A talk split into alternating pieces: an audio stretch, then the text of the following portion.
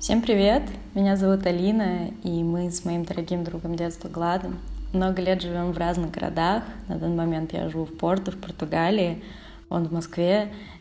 Но независимо от обстоятельств, мы как-то дрейфуем вместе сквозь время и пространство и возвращаемся в какую-то общую точку отсчета, где все, что для нас важно, на самом деле довольно просто и корнями уходит в какое-то общее детство — и этот подкаст про то, о чем бы мы хотели поговорить вживую, это то, что принято обсуждать, когда, я не знаю, вместе на балконе вечером или когда плаваете вместе в море.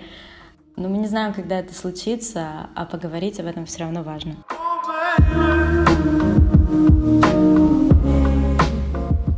Сегодня мы говорим о еде, о том, что она для нас значит, и как отношения с едой создают контекст для общения с другими людьми и с собой в первую очередь. И вообще выпуск заряжен на добрую кулинарную смелость.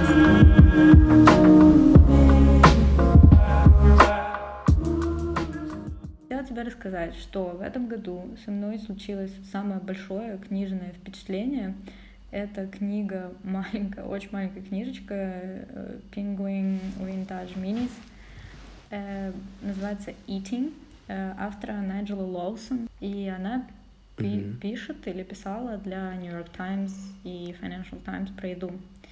И это потрясающе mm-hmm. написанная книга про еду с рецептами, но которую ты читаешь вообще не как книга с рецептами. То есть это просто такая короткая история, и просто так, чтобы ты понимал, она начинается со слов «In cooking, as in writing, you must please yourself to please others». Ой, как красиво. Да, и мне кажется, что это... Хорошо сказала. Да, что это самое классное вообще, как можно описать э, отношения с едой, которые было бы классно нам всем иметь. Она британка, и она описывает, какие, по ее мнению, блюда должен уметь любой, уметь готовить любой уважающий себя человек.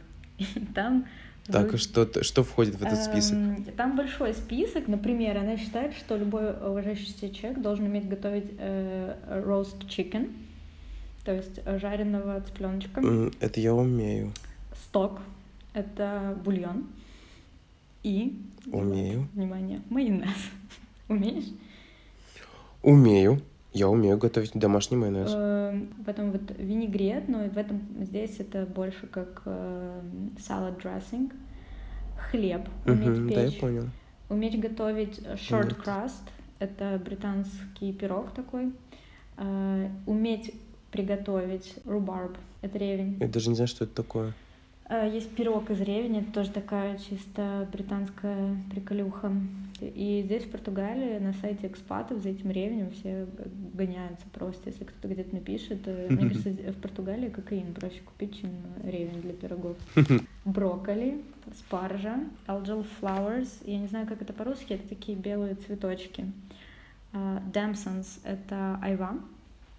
А, нет, quinces — это айва. А damsons, я забыла, что это и белые трюфели. Ну, это, конечно, очень буржуазный все э, список. Есте, естественно, естественно, вот. Но так как это все описано, это очень смешно. Например, там, где она пишет про roasted chicken, про жареного цыпленочка, она пишет Of course you can spend a life without knowing how to roast a chicken. But the question is, would you like to? вот, и у меня, я эту книгу, она на меня произвела такое впечатление, плюс это все совпало как бы с карантином, где отношения с едой начали выстраиваться тоже немножко по-другому, потому что в Португалии очень-очень большая э, культура eating out, э, обед. Э, получается, в компаниях есть отдельная карта, вот я, например, работаю на португальскую компанию, у меня есть отдельный счет, на который мне приходят деньги на еду out. Офигеть. Да. Боже, это так мило. Да, да, и ты получаешь как бы там полную такую большую тарелку еды. И это, и это здесь очень популярно. В Португалии культура еды, она, ну, она масштабнее любой другой культуры. То есть здесь все будут собираться поесть. И обычно там 4 часа ужина, то есть мы собираемся там обычно часов 9, и вот до часу это все едят. И только потом все как-то уже начинают, вот даже до пандемийное время, когда ты там еще куда-то мог пойти в какой-то клуб, я, честно, я в этот клуб вкатывалась просто уже, потому что, блин, ну ты... Слушай, ты... я тебя так понимаю. А у нас дома не так на празднике? Скажи, пожалуйста. Ну тоже, да, пока ты там не это вот. Я помню, к бабушке, когда приходил в, в гости, это просто, ну тоже все садятся за стол в 6 вечера, встают в 11. И, ну, соответственно, там, как бы я не понимаю, как моя бабушка просто умудрялась это, это все это время, понимаешь, это э, подача еды, это интертеймент отдельный. Угу как бы откуда-то появляются 20 холодцов, понимаешь, с балкона. Да. А, там 300 видов салатов. И это все только начало, потому что дальше идет еще горячее, какой-нибудь кролик или какая-нибудь утка или какое-нибудь жаркое. А потом же надо еще десерт, понимаешь, так с кофе. Со, сметанкой, со сметанковым каким-нибудь кремом. Полирнуть. Да вообще какой-нибудь мура- муравейник какой-нибудь, понимаешь. И это, конечно, все э, как бы тоже... Ну, то есть мне это очень все близко. Я прям... Вот я люблю страны с вот этой развитой культурой еды. Именно поэтому мне страшно не близка.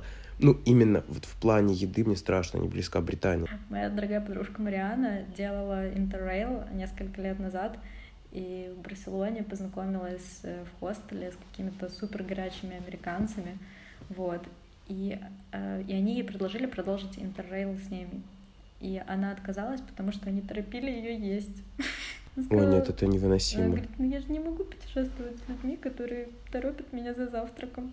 Ну, а они как бы американцы в Европе, у них месяц, за все уплочено, знаешь, им надо посмотреть все. Она говорит, Алина, они заходили в Starbucks, брали кофе на вынос и шли смотреть Саграду Фамилию. Это ненормально.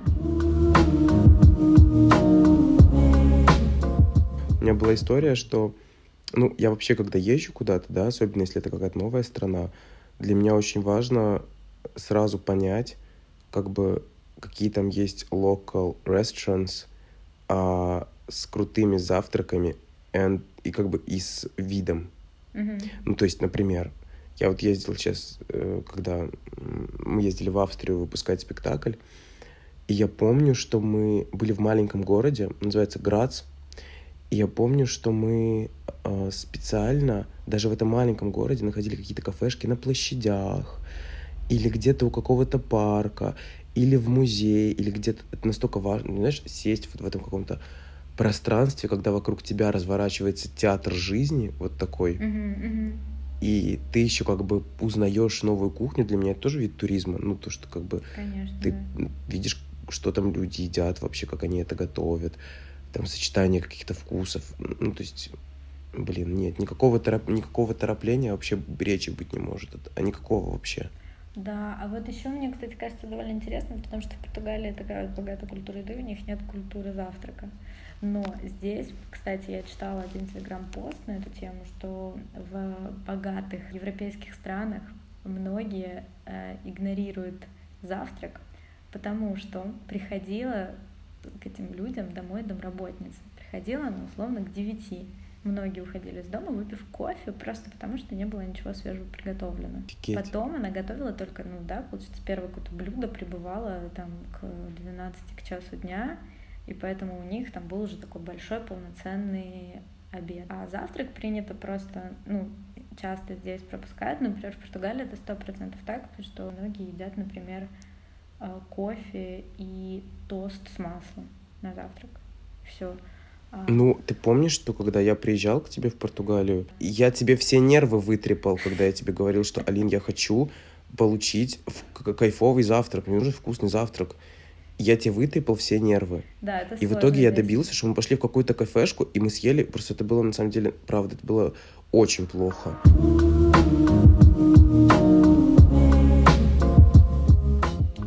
Хотела э, тебе рассказать про то, обсудить вот культуру, в принципе, еды, потому что, мне кажется, постсоветское пространство очень славится тем, что Uh, у нас очень большой культ еды, это, и это язык любви. Вот знаешь, как есть книга «Пять языков любви»? В постсоветском пространстве это еще накормить.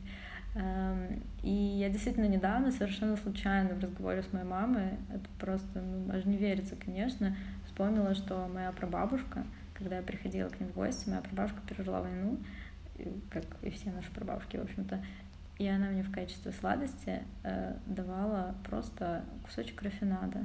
погрызть, да, мне тоже такое было. Да, и это просто не верится. То есть это поколение людей, которые выросли в очень большом недостатке, и для которых еда — это очень большой способ показать свою любовь. И угу. есть такая очень классная книга Джонатана Сафран Фойера, который написал «И все осветилось». Я читала у него жутко громко и запредельно близко. Вот, это тоже, да-да-да, вот это он. И ты же знаешь, да, что он э, потомок э, женщины и мужчин. ну, выжила только его бабушка, которая бежала от нацистов из э, точной Украины. Сейчас это территория Польши. Я, не, я этого не знал. Серьезно? Вот. И, в общем, его бабушка прибыла в Нью-Йорк. Он преподает, кстати, вот в Нью-Йоркском университете. Он преподает там writing. И он написал книгу, он, она называется Eating Animals. И он там очень интересно описывает свою, свой путь того, как он был, был и перестал быть, и опять был вегетарианцем. И самая первая глава, uh-huh. которую он там описывает, что в какой-то момент, когда он принял решение быть вегетарианцем, он приехал в гости к своей бабушке, и она приготовила курицу с морковкой. Это вот ее фирменное было блюдо, эм, потому что морковка это был единственный такой корнеплод, который ей уход... удавалось найти, когда она там чуть ли не, ну, не бежала полями от, от немцев. Для нее это была огромная какая-то роскошь. И он говорит, для меня... А он был в этот момент вегетарианец. А он, да, принял вот решение быть вегетарианцем. И он говорит, я перестал быть вегетарианцем вот принципе, по этой причине, потому что у меня не получалось отвергнуть этот акт любви со стороны моей бабушки. Я не мог себе угу. позволить сказать нет человеку, для которого это курочка с морковкой самый большой вот э, такой жест великодушия. Угу. Ну, ты знаешь, я тебе хочу сказать, ну, не то чтобы сейчас я хочу разрушить романтичность момента, я, правда, в меня это попадает, но в то же время это наследование травмы. Конечно, да. Ну мы же все РППшники. Конечно. Это, мне кажется, хороший да, момент меня сейчас рассказать про... Мою любимую историю? Любимую историю. Да, это, это, слушай, давай поделимся, я тебе тоже расскажу РППшную историю. Да, хорошо, я могу пойти первую. В общем, я э, два года работала в корпоративном большом мире, где я очень много, очень много работала, и я, у меня был какой-то момент, где я уже ржу. Просто я приехала с работы часов в 11 ночи. И я была такая уставшая, что, э, но при этом я знала, что мне надо что-то съесть, у меня вообще не было сил, ничего, что я просто открыла холодильник, а у меня там был такой вот огромный такой кругляш сыра, от которого я просто откусила кусок. Просто зубами. Скажи, как это было. Ты зубами вцепилась в кусок сыра. Вот я, значит, откусила этот шмат, вот просто такая с этим набитым ртом сыра, пошла спать. Вот это, кстати, была такая одна из самых низких точек моей корпоративной карьеры, которая мне явно давала понять, что как бы что-то идет не так. И Глад очень, очень любит мне вспомнить это. Сюда э, присылает мне фотки надкусанного сыра и говорит, твое. Вот есть у нас там, типа в России есть две богини там готовки. Это там Юлия Высоцкая, допустим, и Алена Долецкая. Угу. И вот на чем строятся отношения с едой Юли Высоцкой. Она потрясающе готовит. Она готовит очень красиво, разнообразно, просто. Практически всегда просто, никогда сложно из очень качественных продуктов. Uh-huh. Ну, то есть, uh-huh. там, грубо говоря, она просто это выбирает, все на рынках, она ищет, э, чтобы это соответствовало. Ну, то есть, она у нее абсолютно... И с виду кажется, что у нее просто роман с едой, да? Да, да. Ну, то есть, она может часами рассказывать, как одна ветчина отличается от другой, как этот сыр отличается от этого. Какое... Ну, то есть, я, например, слушал ее лекцию о том, м- как выбрать на Новый год шампанское в соответствии с тем, что будет у вас на столе. Вау, класс. Чтобы ты понимала, это не просто а ты взяла советское и под оливьеху его, понимаешь, РППшнула. РППхнула. Но это, это, мой, это мой стиль. Да, она там, например, рассказывает, что типа, если у вас на столе будут э, зрелые сыры, э, например, такого-то региона, то я вам порекомендую такое шампанское. Если какие-то сыры, там такая-то ветчина, если вы будете готовить достаточно жирные блюда, вам нужно такое шампанское. Если вы готовите достаточно диетические блюда, вот лучше вот такое взять. Mm-hmm. Это раскроет такой вкус, это раскроет такой вкус, mm-hmm. да? То есть, понимаешь, она абсолютно educated да, в этом. Да. И она очень это любит, ее вся, она любит, чтобы вся ее семья, у нее всегда гости дома, да? Mm-hmm. Она любит, чтобы гости вкусно ели, красиво. Но теперь то, к чему я все это веду, весь спич.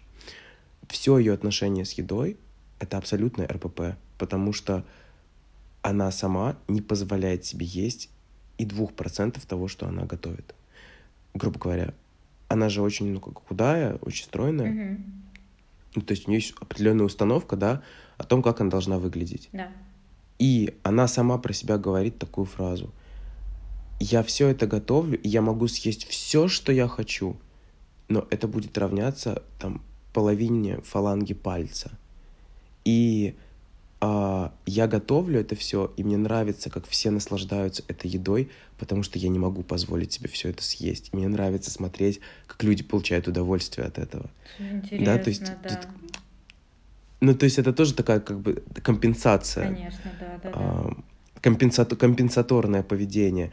Но с виду кажется, что у кого могут быть лучшие отношения с едой, чем у Юли Высоцкой, да, да, как бы. Да, да, Но единственное, что вот Алена Долецкая, я думаю, что вот у нее абсолютно здоровая, потому что она такая очень корневая, она, знаешь, как бы она там варенье клубничное варит по бабушкиным рецептам, да, да. она там драники делает, то есть у нее все такое очень народное, как бы с изыском, да, но все да. равно очень народное, очень такое крепко стоящее на ногах. Все ее блюда, они такие всем, всем нам знакомые до боли и очень уютные. Mm-hmm. У Юли все такое немножко как бы торжественное. Я, мне кажется, Алин, честно тебе скажу, я тебе честно скажу, и, ребят, чтобы вы просто понимали, у меня есть фотография, датируемая концом, концом мая, на которой у меня, у меня лицо как шайба. При этом я каждый день занимался спортом, достаточно нормально питался, но я, я подозреваю, так как я увидел, что у моей подруги такая же фотка есть ужасная, а, и нам казалось, что мы выглядим нормально. Я думаю, что мы пережили большой стресс с этой пандемией. Mm-hmm. И это какой-то был выброс, я не знаю, чего-то в организме, от чего мы просто, ну, сдулись. Да, это правда. Я не шучу. Mm-hmm. И у меня была РППХ, короче говоря, моя личная весной я на протяжении, наверное, месяца покупал во вкусвеле по два, по три пакета сушеных сухарей из белого хлеба с изюмом в сахаре. Ребят, значит, эти сухари с черным чаем каким-нибудь или чем-то, это просто такой наркотик, это так вкусно, что я в какой-то момент понял, а, я еще потом во вкусвеле открыл для себя какую-то шоколадную пасту и давай эту пасту еще сверху мазать. И я, Алина, на самом деле, кроме шуток, я понимал, что я не могу остановиться. Да, я, я прекрасно это понимаю. Мне кажется, что а, это и у меня не было мотивации. Мне... механизм какой-то. Я думаю, Конечно, и типа, и когда я себе говорил, что типа мне надо остановиться, я как бы задал себе вопрос, what for? Понимаешь? Даже я по-другому бы сказал, I've got it all, понимаешь? У меня в жизни уже было все.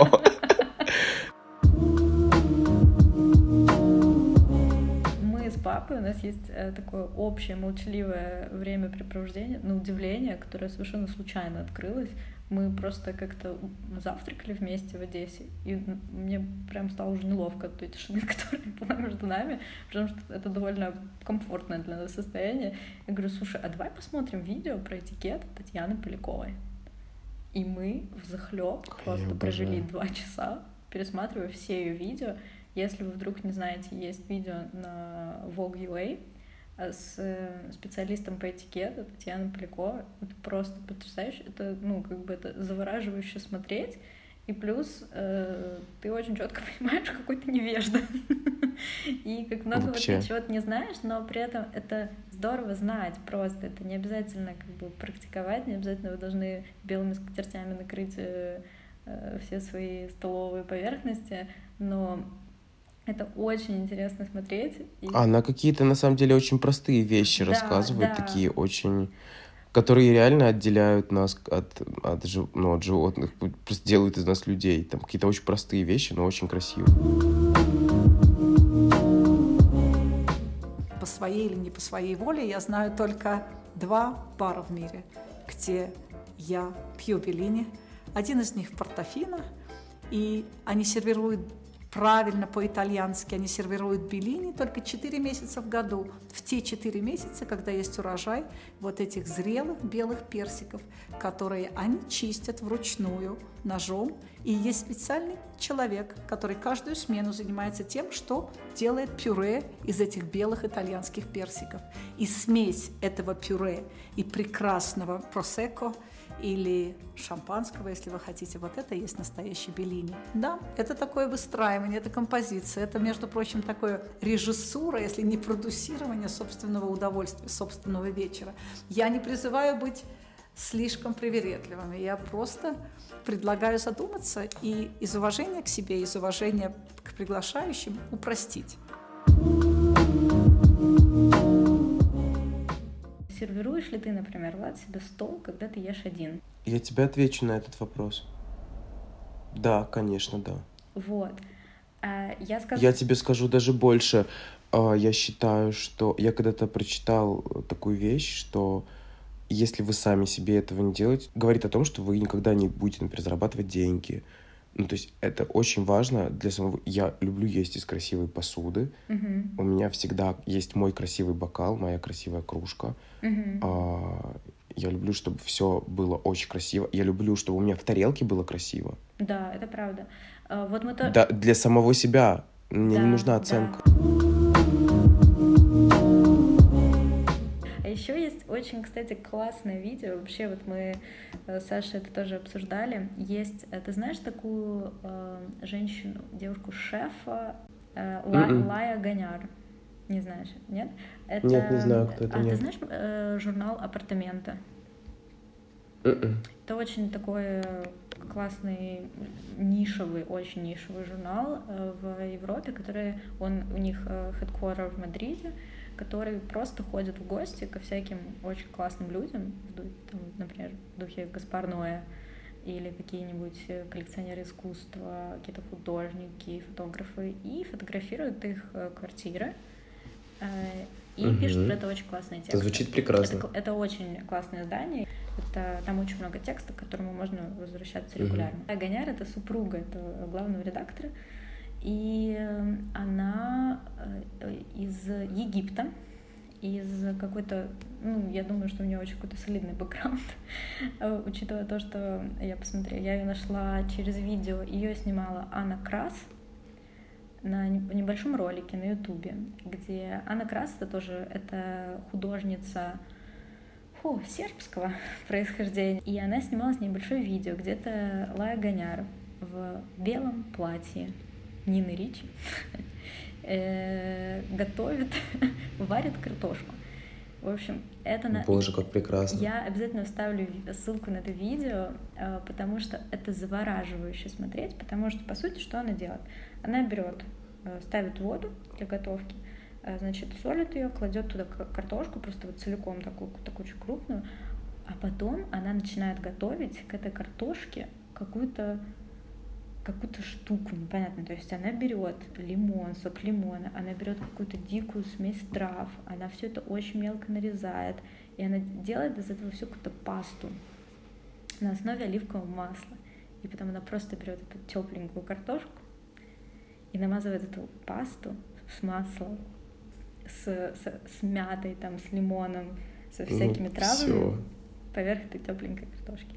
Это завораживающее зрелище. И вот это убийственно, да. Это абсолютно, да. И с ней есть очень классный э, подкаст тоже во время пандемии, который она э, записала про то, как э, как она считает, что еда очень сильно спасла вообще людей в это очень сложное время. Мне очень нравится, я вообще люблю все это смотреть, обожаю. И, кстати говоря, про э, к разговору Юлии Соской я тоже рекомендую посмотреть. У нее есть такая на Ютубе, а, или в Инстаграм ТВ у нее этот выпуск называется «Мне это нравится». И она mm-hmm. там тоже путешествует и готовит. Это просто потрясающе.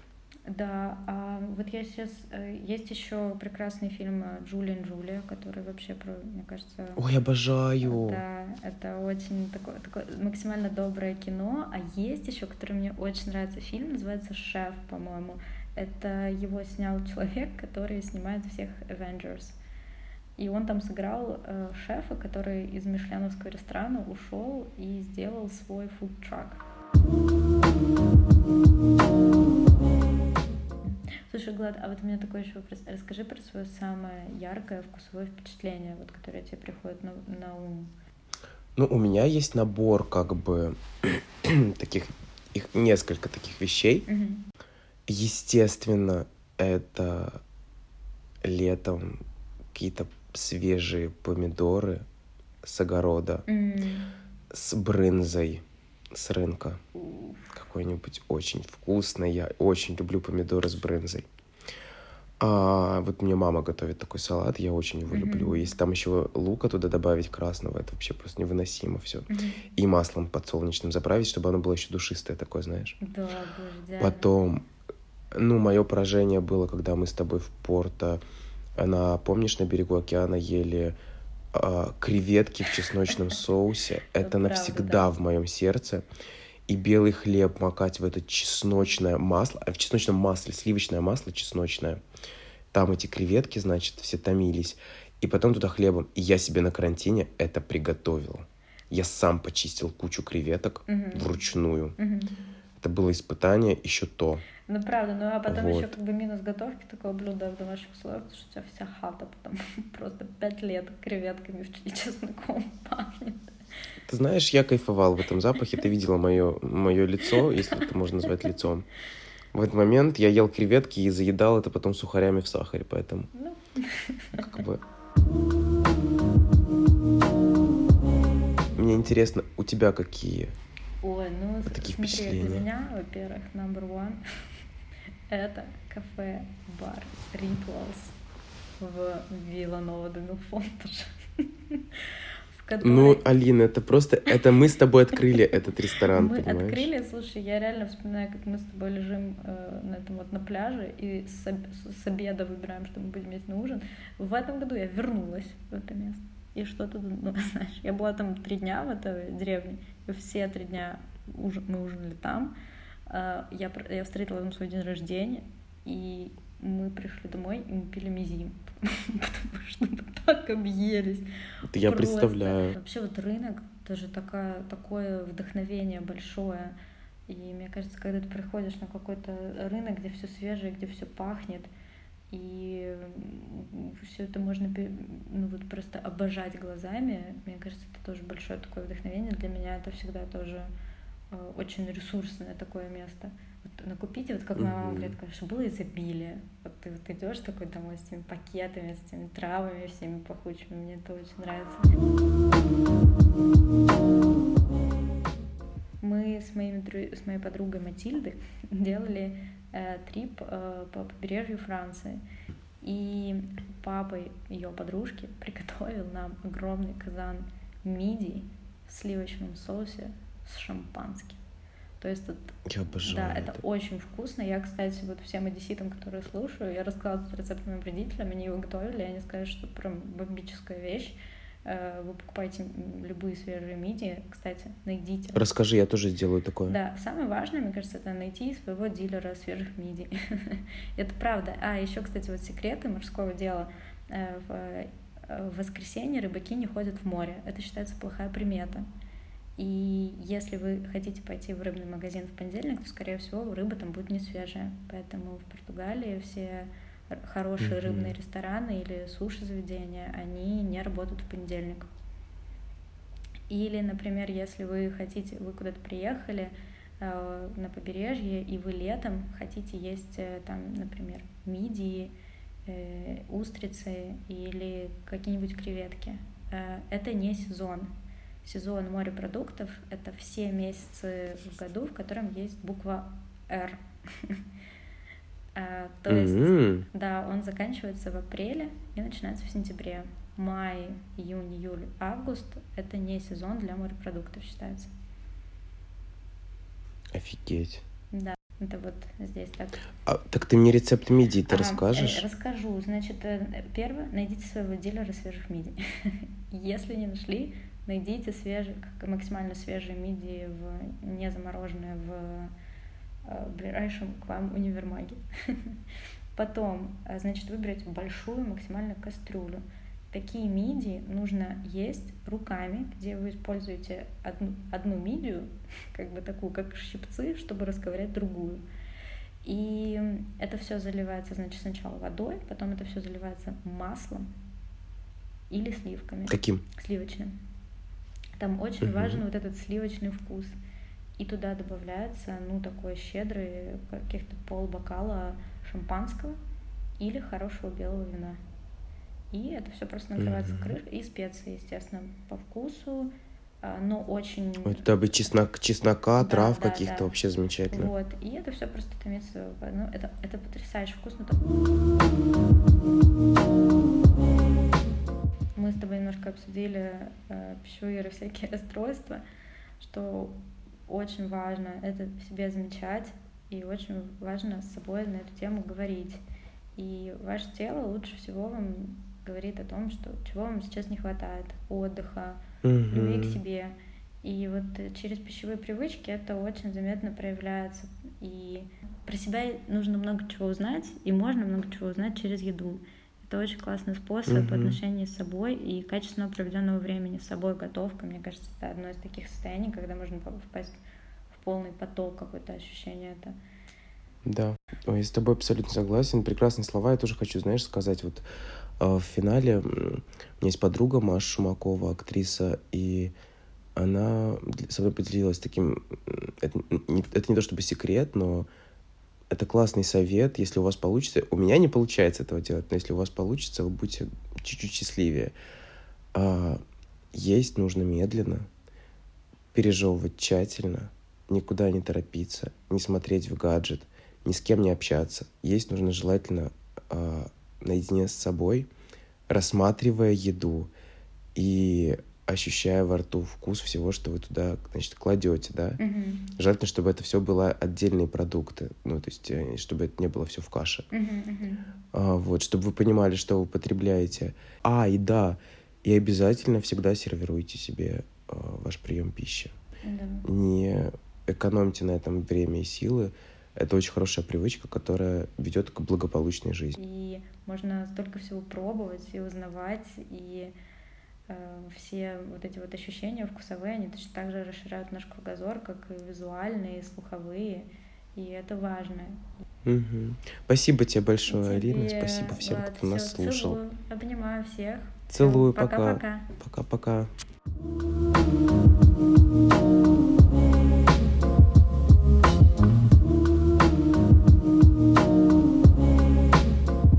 Я об этом завтраке мечтал, понимаешь? Поэтому тебе нервы трепал бесконечно. Подтверждаю. Э, Да, но здесь А, а ты мне такая говорила, нет, нет, нет, этого нету. Нет, такого нет здесь. мы будем просто есть хлеб, глад, что непонятно.